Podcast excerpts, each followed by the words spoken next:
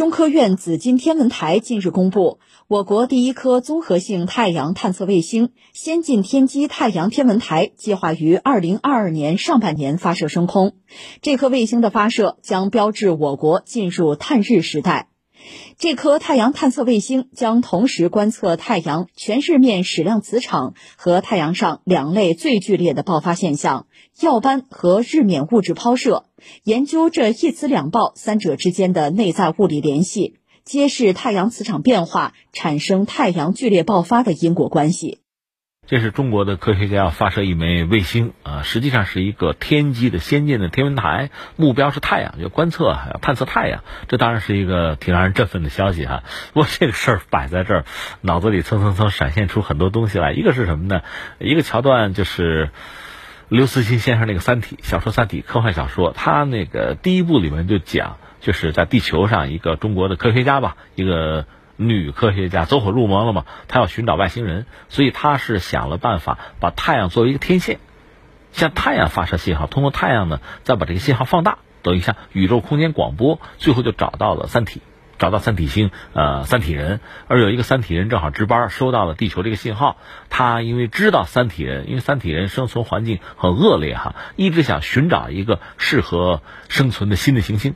现在正好收到地球人的信号，那很快要征服地球吧？这个人出于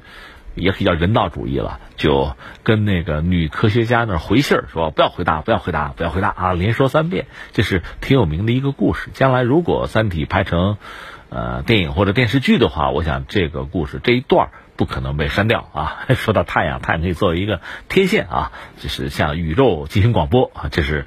这是刘慈欣作为一个科幻作家的想象力了，这是一个事儿。还有一个段子，那就是个笑话了，就是郭德纲和于谦先生那个相声，讽刺某国啊，某国人缺心眼儿嘛，这个狂妄自大嘛，说要派飞船，呃，要探索太阳，往太阳上要登陆，啊，于谦就说那么热你怎么登陆？夜间夜里去，夜里登陆，缺心眼儿嘛哈，这是笑话啊。但是由此你可以想象，探测太阳是一件非常困难的事情，道理还用说吗？呢？它太热，还不是远近的问题，太热。所以，截止到目前，我们说一个人类对太阳的探索其实有限。太阳嘛，我们地球如果没有太阳，那万事万物都很难生存和运转下去啊，就是因为有太阳。但是我们对太阳了解太有限。另一方面呢，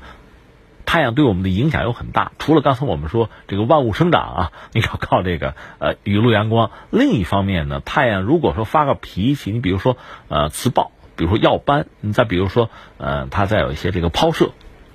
都会对地球人类的生产生活带来非常大的麻烦。大家经常举一个例子是，二零零三年有一个叫万圣节风暴，这个万圣节就是西方那个万圣节闹鬼那个万圣节，它风暴什么意思？就是太阳风暴，它会影响比如 GPS 啊、地球的通讯啊，就等等，全给你搅和了，呃，地球完全受到太阳特别大的影响。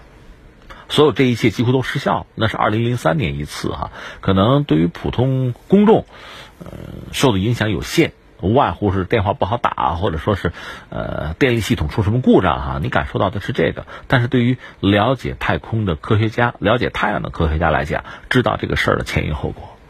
所以最终我们就说，探索太阳很有必要，尽可能多的了解。呃，即使我们不能掌控啊太阳的脾气，但是我们多少做一做预警。总是好的，就说他什么时候发脾气，我们大概提前有一个思想准备，总是好的。呃，我和大家也经常举一个例子，是德国，德国的这个光伏发电，因为他们不要核电，而且呢，希望是将来使用新能源、可再生能源、太阳能，这是很重要的一块儿哈。但是如果遇到日全食怎么办呀？他们也没有遇到这个问题啊。但是预报有日全食。所以他们就和周边的很多国家打招呼啊，就说我这电网到时候要出事儿，呃，实在不行我用你的电啊，打了一系列招呼，做了精心的准备。呃，因为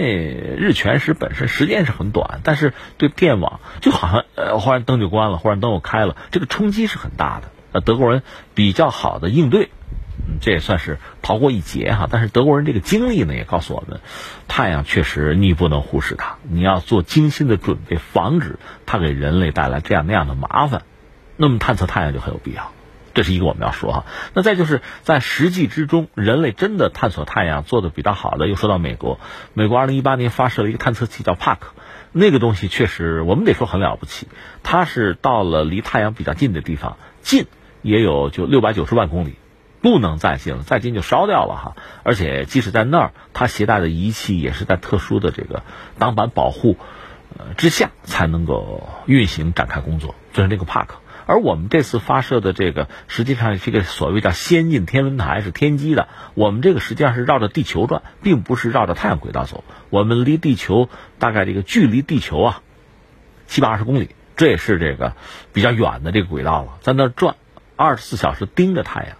我们这个项目的首席科学家甘卫群先生曾经明确的提醒公众，不要以单一指标，就是拿离太阳的远近作为先进与否的标准。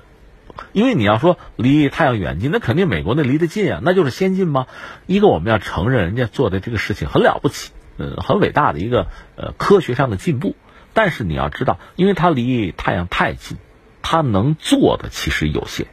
另外呢，它离太阳近意味着离地球远，那么就要消耗非常多的燃料，那它的载荷就会有限。另外，它因为离地球比较远吧，它能够向地球发回的信息可能也会有一些波折。这是他啊，人家的探测，人家有人家的目标，达成了就叫胜利。而至于我们呢，和帕克的目标并不一致，所以你没有办法拿说离这个太阳远近来作为先进与否的标准。这个我觉得非常认同，因为我们有我们自己的这个目标和功用。但不管怎么说呢，这个事情做起来还是一个非常可贵可喜的一个开始。大概是二零二二年。嗯，就发射，发射为什么选在这个时间呢？并不是说我们东西没有准备好，而是我们要考虑到太阳的活动，它是有周期的，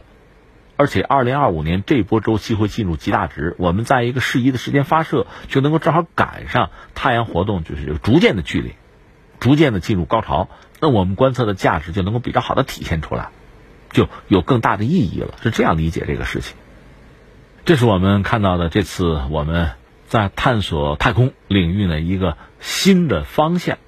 这个方向又有它的难度吧，但是又有它的价值。非常高兴看到我们的科学家啊，我们的天文学家和宇航学家在这个领域又有新的突破。当然，呃，目前我们最关注的可能还是，这不是二月份就到了吗？看看我们那个天问一号火星探测器接近火星了，它的状况现在越来越牵动人们的心。